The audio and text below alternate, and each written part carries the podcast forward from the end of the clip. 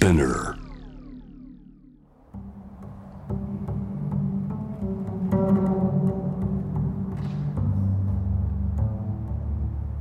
藤原信也新東京漂流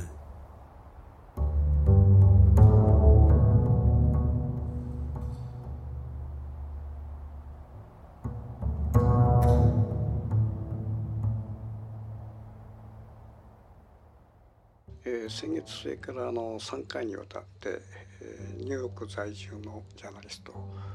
佐久間由美子さんのアメリカの話を聞いてですね、えその後にまあその流れの中で、え私のアメリカの旅、え 90, 90年代に行った、えモーターホーム日本でまあキャンピングカーというんだけどで、えー1年近くを全米を回った話をしたんですね。えーそれが終わって、えーですね、えーこのポッドキャストのスタッフから、えー実はその今あーモーターホームの扱った映画が日本で上映されてるなと。まあ、その映画を見てちょっとおそのモーターホームの流れで、えちょっと話をするのどうですかという話を聞いておっと僕あんまりね映画を鑑賞するっていう日常がないもんだからその情報映画の情報とないので日常的に。ただその、まあ、モーターホームの旅の映画があるということで、えーじゃあ見てみようかと。それで2日前の夜9時過ぎだったかな。東宝シネマ新宿っていうのかなここに行って「ノマドランド」という映画を見たんですね。このノマドっていうのはいわゆる放浪ですよね、えーランドまあランドは土地っていうか土地っていうことはまあアメリカ、えーというタイトルなんだけども、えー僕はこの映画見る前にですねあんまりこう情報を一切入れなかったんですね。でこれあの僕の旅もまあ同じことで、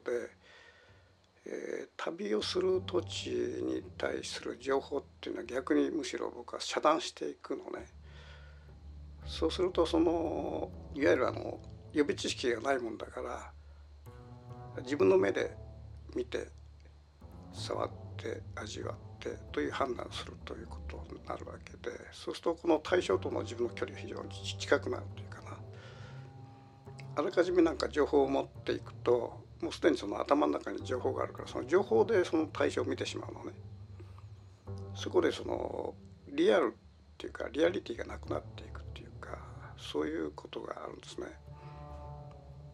で最近の若い人って、まあ、まず情報がありき、まあ、特にネット時代だともうその情報満載で旅するわけでそうするとその情報をなぞっていくというようなことで本当に味気ない旅になっていくんだけどもこの映画を見る際もですね、まあ、たまたまそういうその、えーモーターホームを扱った映画があるというそたったそれだけのね情報で、えー、おとついの夜、えー映画館に行ったんですね。でまあ、コロナ時代だからこうこういうその人が集まるところっていうのはあんまりこうね気が進まなかったんだ、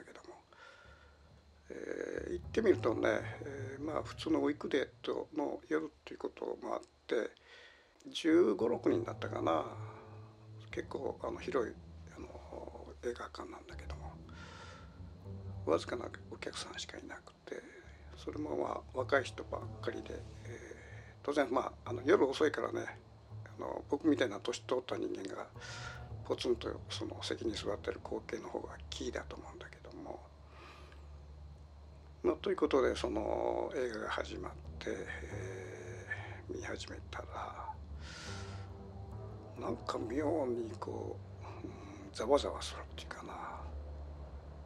まあ、僕自身がこうアメリカの旅をしたということと重なり合ったということもあるんだけどもいわゆるあの登場人物っていうかなこれがね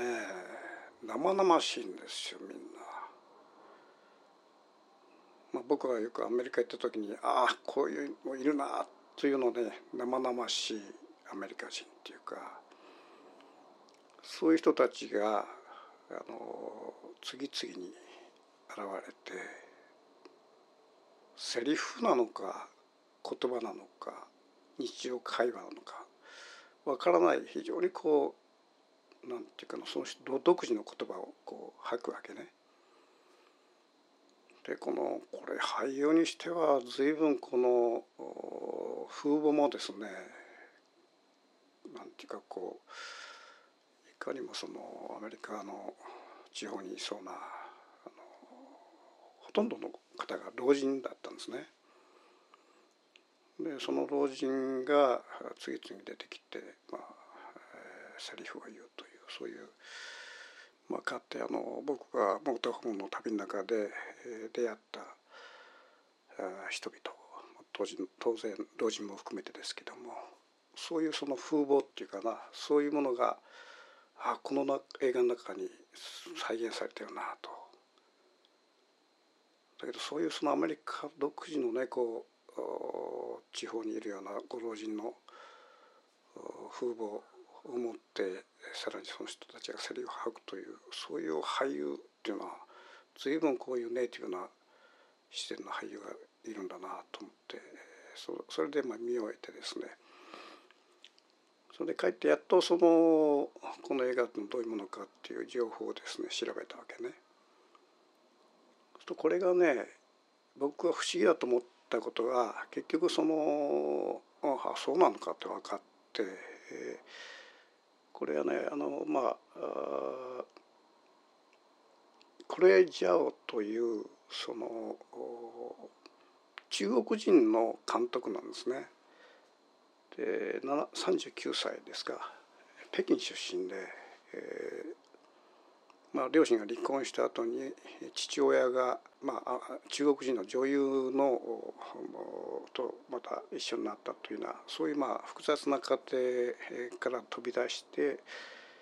えーまあ、反抗するような形でですねそれであのロンドンに行きロサンゼルスに行きニューヨークで、えー、映画制作を学んだというそういう経歴の中国人なのね。それでこの、えー、主演のフランシス・マクドマンドマクドマンドという人はかなり有名なねあの名演技者として有名らしくて、えー、アカデミー賞エミー賞トミー賞トニー賞の演劇の三冠を達成しているというなかなかのもこうあのすごい方なのね。で1957年の63歳で、えー、両親がまあカナダ出身で、えー、お父さんが牧師だったもんだからアメリカで、えー、各地を転々としたと。で彼女自身はあのイリノイ州のシカゴ出身なんですね。63歳でだからまあいわゆるこの63歳半ばあ主人公が中60代の設定で全米をこうねあの旅をするという。いわゆるあのロードムービーだよね。アメリカに非常にこう根付いているロードムービーという。かつてそのイージーライダーとかね昔。それからそのパリテキササとかああいうそのアメリカを旅しながら、えー、なんかそこで出会った物語を紡いでいくという独特のねアメリカのこの文化っていうか世界がロードムービーとして花開いてるわけだけどもまあ、平たく言えば僕もそのアメリカ行った時はロードムービー的な映画を映画っていうか旅をしたわけですね。それとこの映画の原作ですねこの人もね女性なんですよ。大体、まあ、ちょっと写真ではあ30代後半という感じの方でジェシカ・ブルーダーという方その原作の名前が「ノマド漂流する高齢者労働者たち」というこれは日本でももう翻訳されてるみたいですけどもやはりこの本をもとに台本を作って、えー、映画化したというものなのね。でこのこの本は、まあ、3年間いわゆる記者としてですね雑誌にその取材のためにそういうその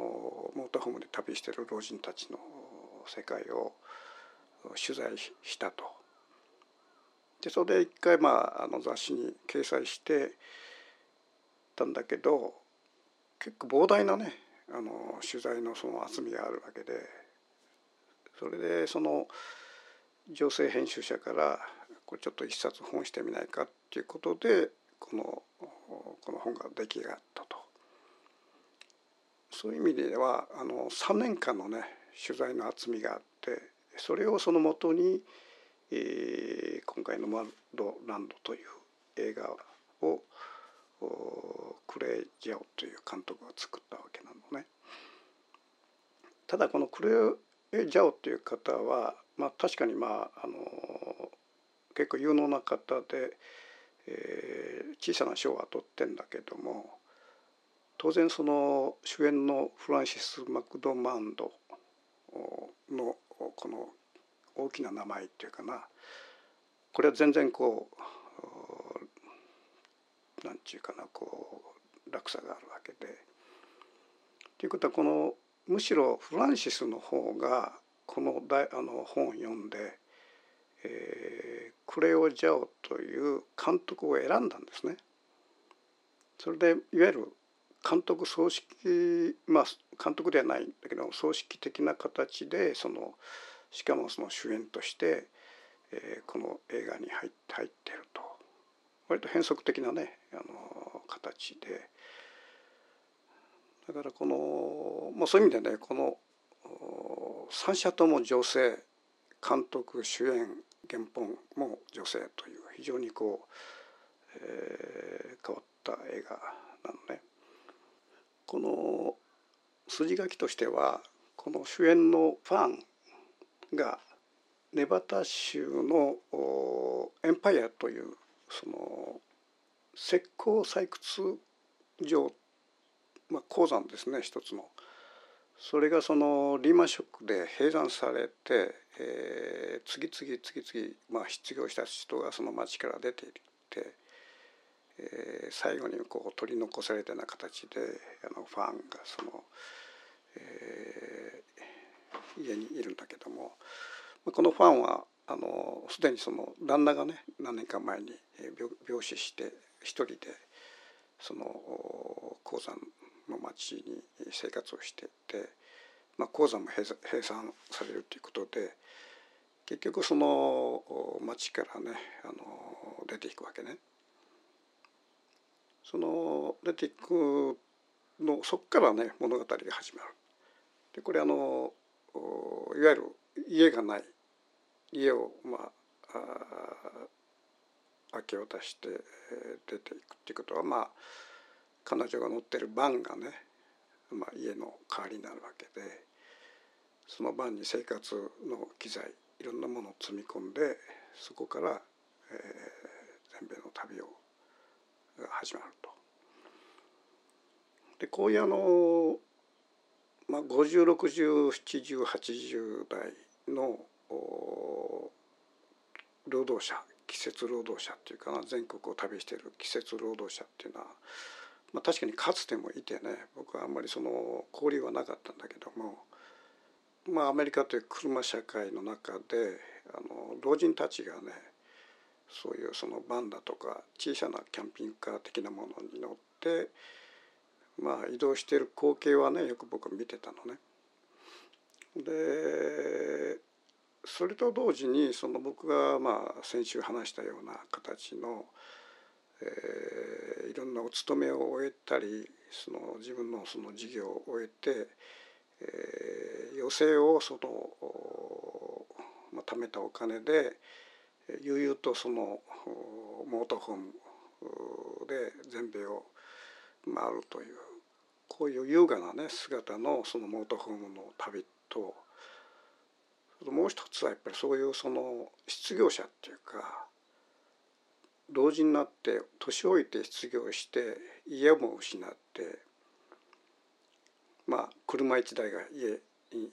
ということでその家に乗ってえー、全米各地を季節労働としてこう回ってるというそういうそのそれもモーターホームの一つだと思うんだけどもそういうあのモーターホームの世界にはそういう二極あるわけですね。いわゆる貧貧っていうか貧富の差っていうかなそういうものが二重構造になってて、今回描かれている、ノマドランドの人々というのはいわゆるそのモートホームの二重構造の仮想っていうのかなこれまあ働きながらなんとか食いつないで、えー、モートホームの旅をしているというそう一連の方たちの物語ということですね。それでそのこの映画で僕は最初に見た時にその出てくる人たち出てくる人たちも本当こう自然なねいかにもアメリカの地方にいそうなご老人が生の姿で出てくるのってえー、こういう俳優がいるんだ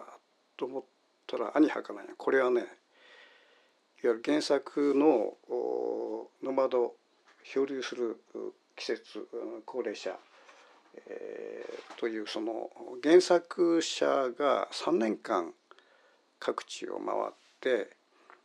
お友達になるわけですねそれぞれ。その人たちをまあ映画の一つのキャストとしてですねあの監督はあのノミネートするわけですね。だからこの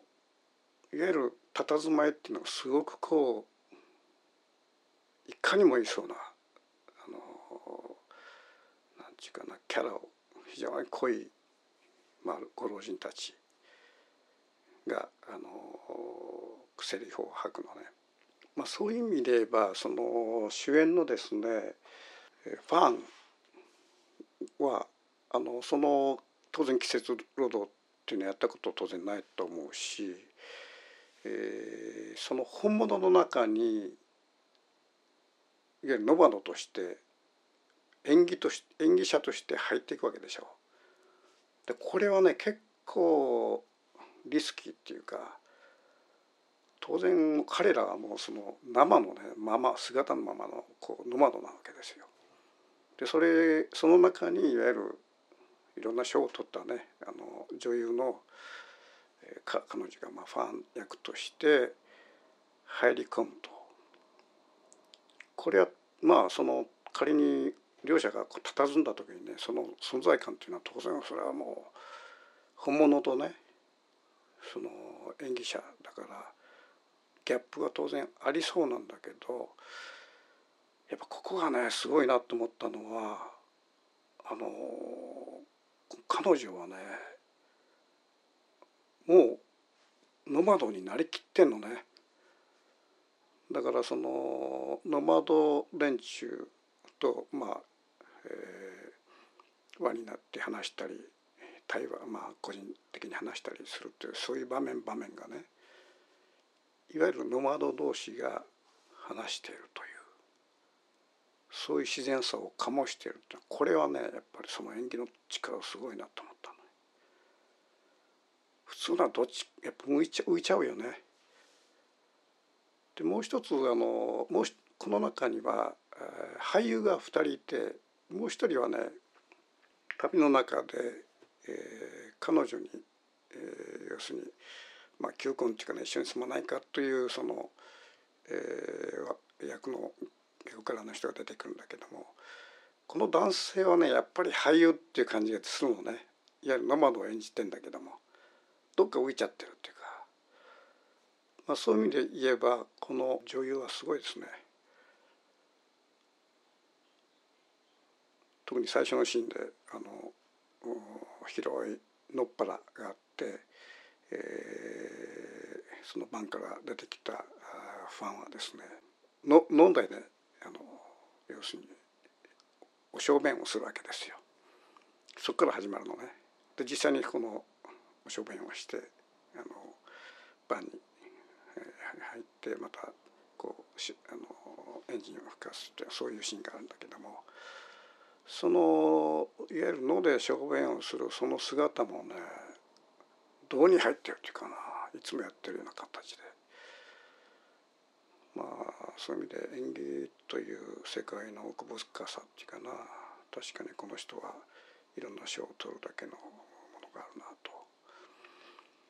それからこのいわゆる監督も原作者もから、えー、主演も全て女性という、えー、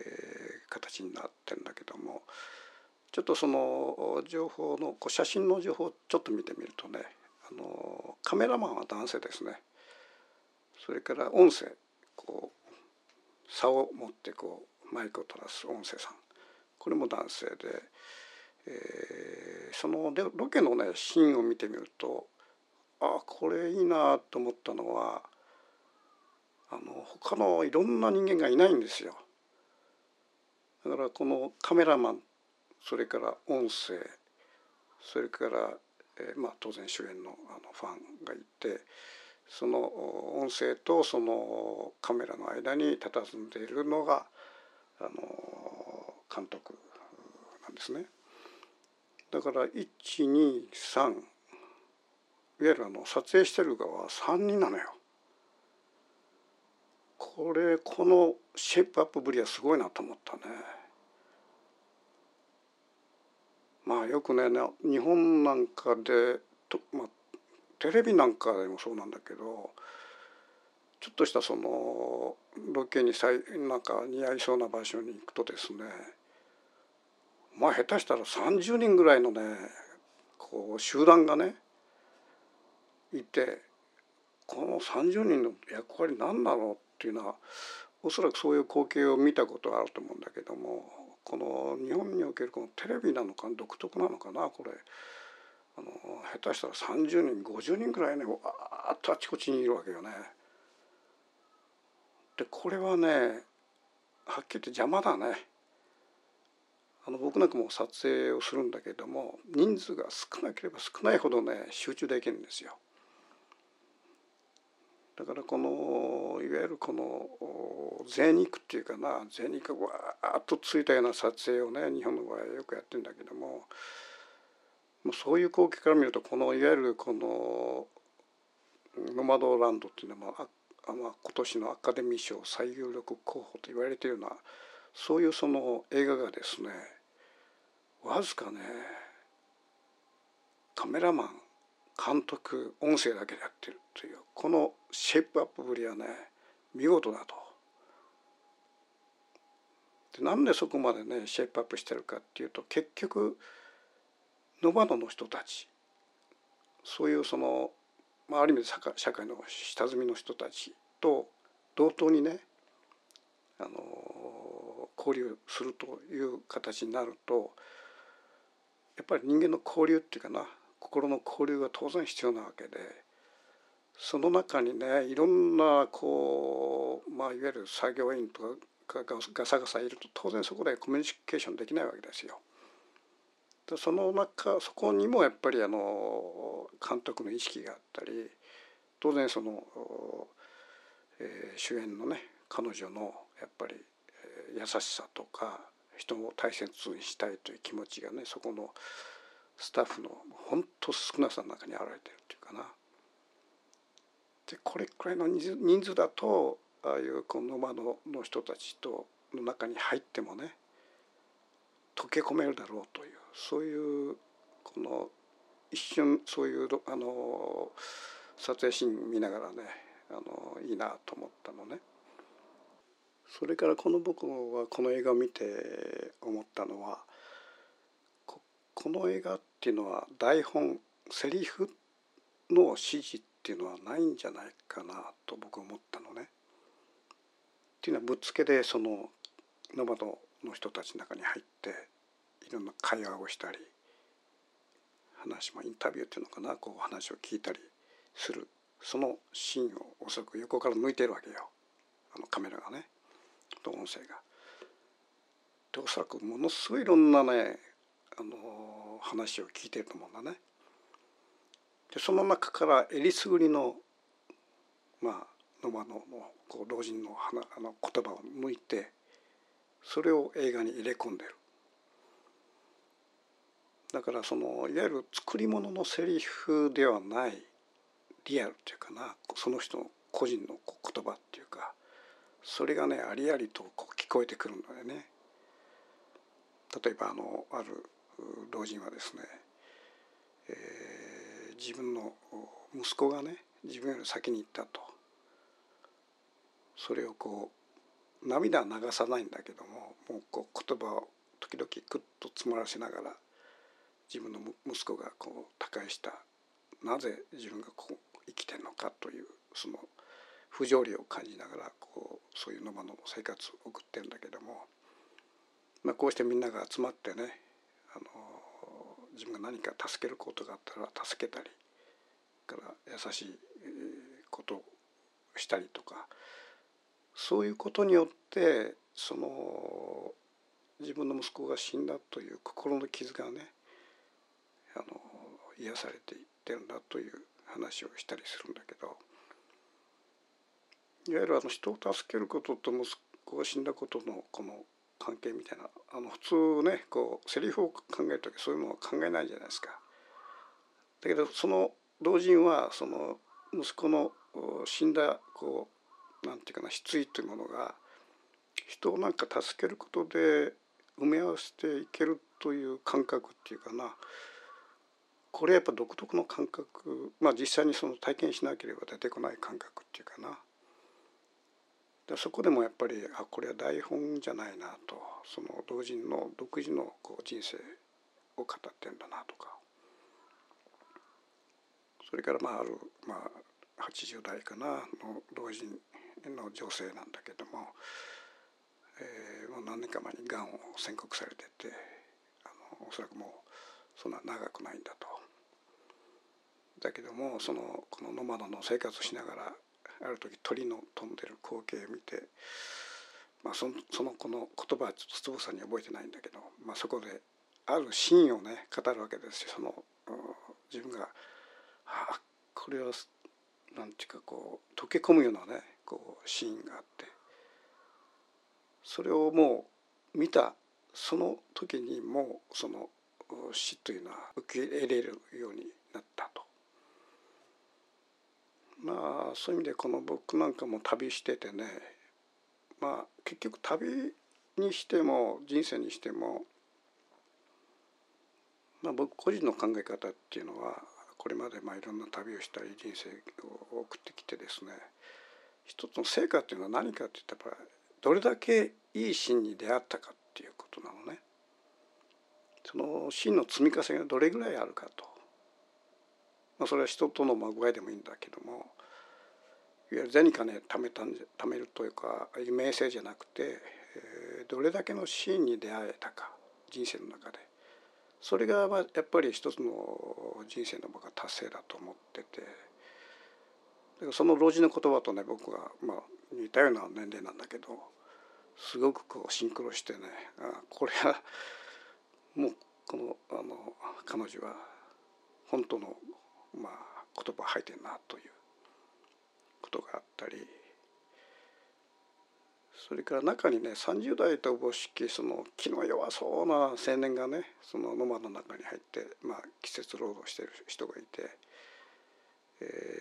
ー、主演のファンがそこに行って彼女彼と会って「あなたその、えー、恋人いるの?」みたいな話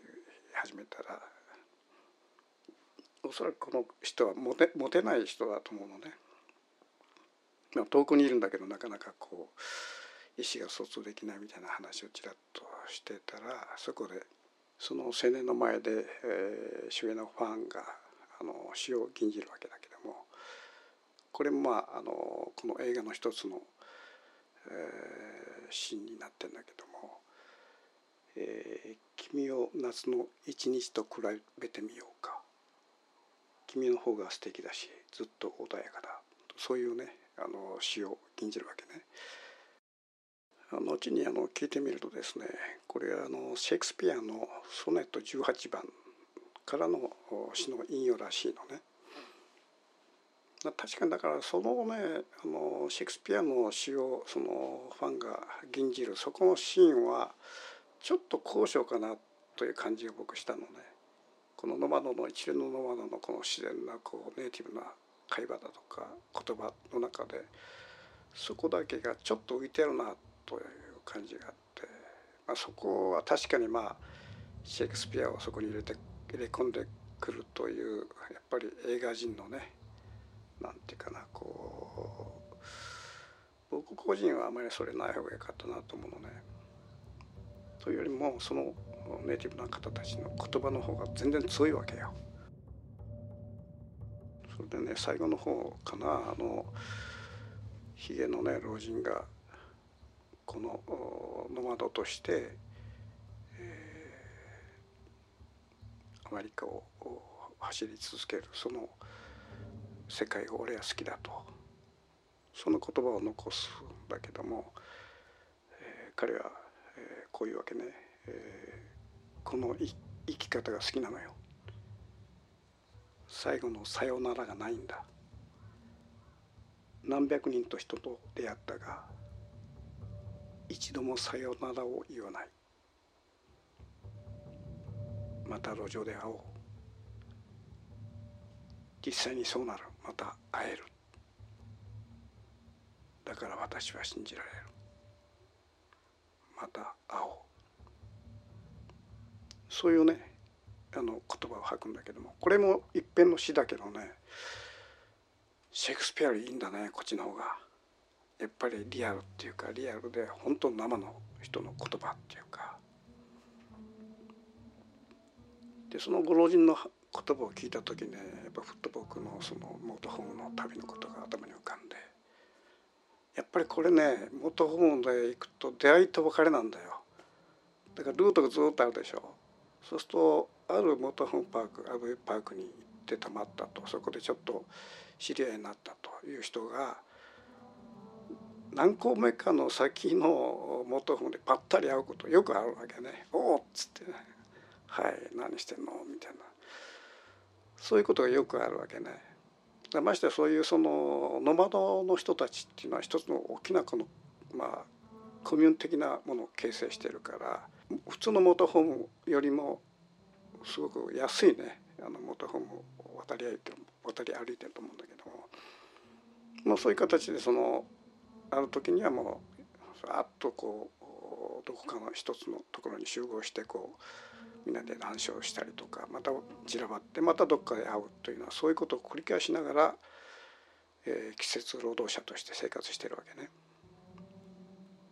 だからそのモートーホームの旅っていうのはやっぱり出会いと別れなんですね。それがなければ本当そっけないんだ。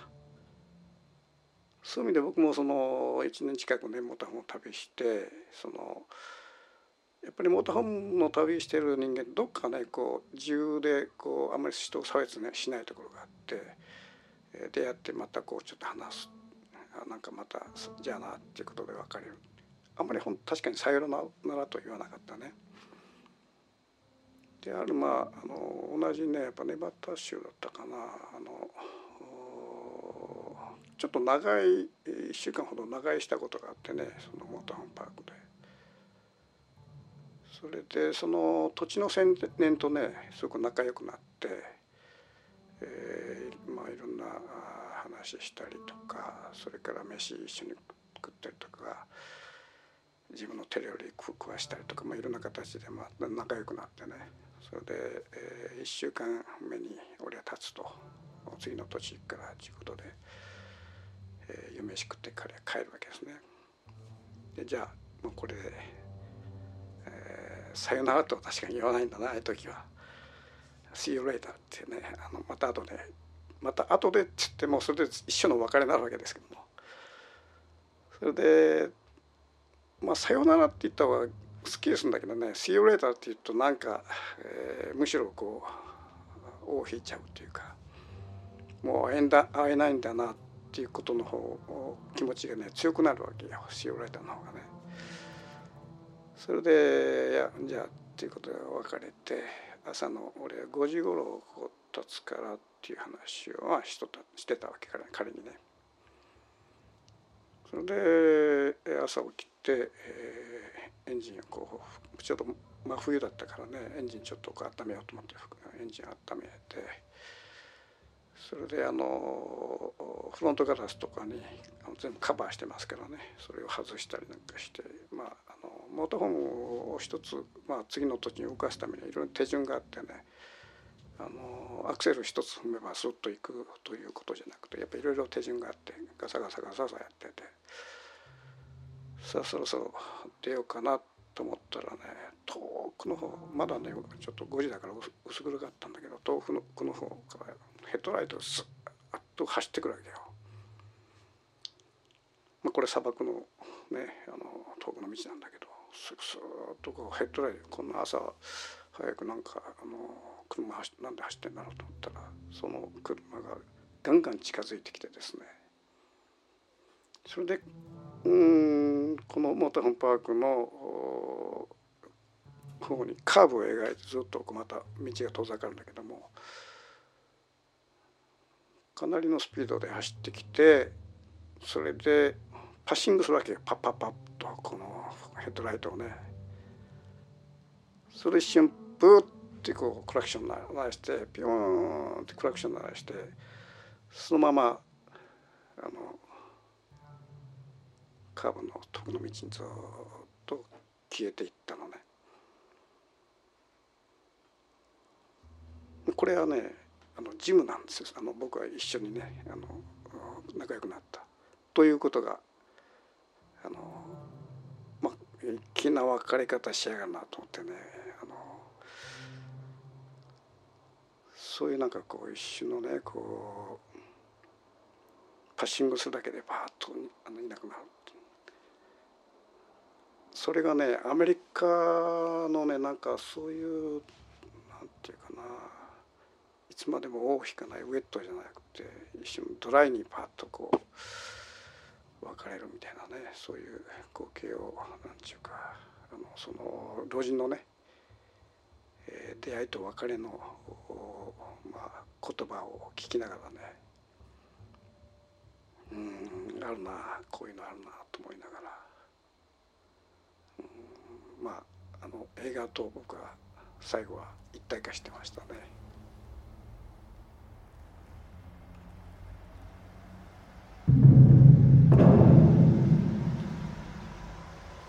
藤原信也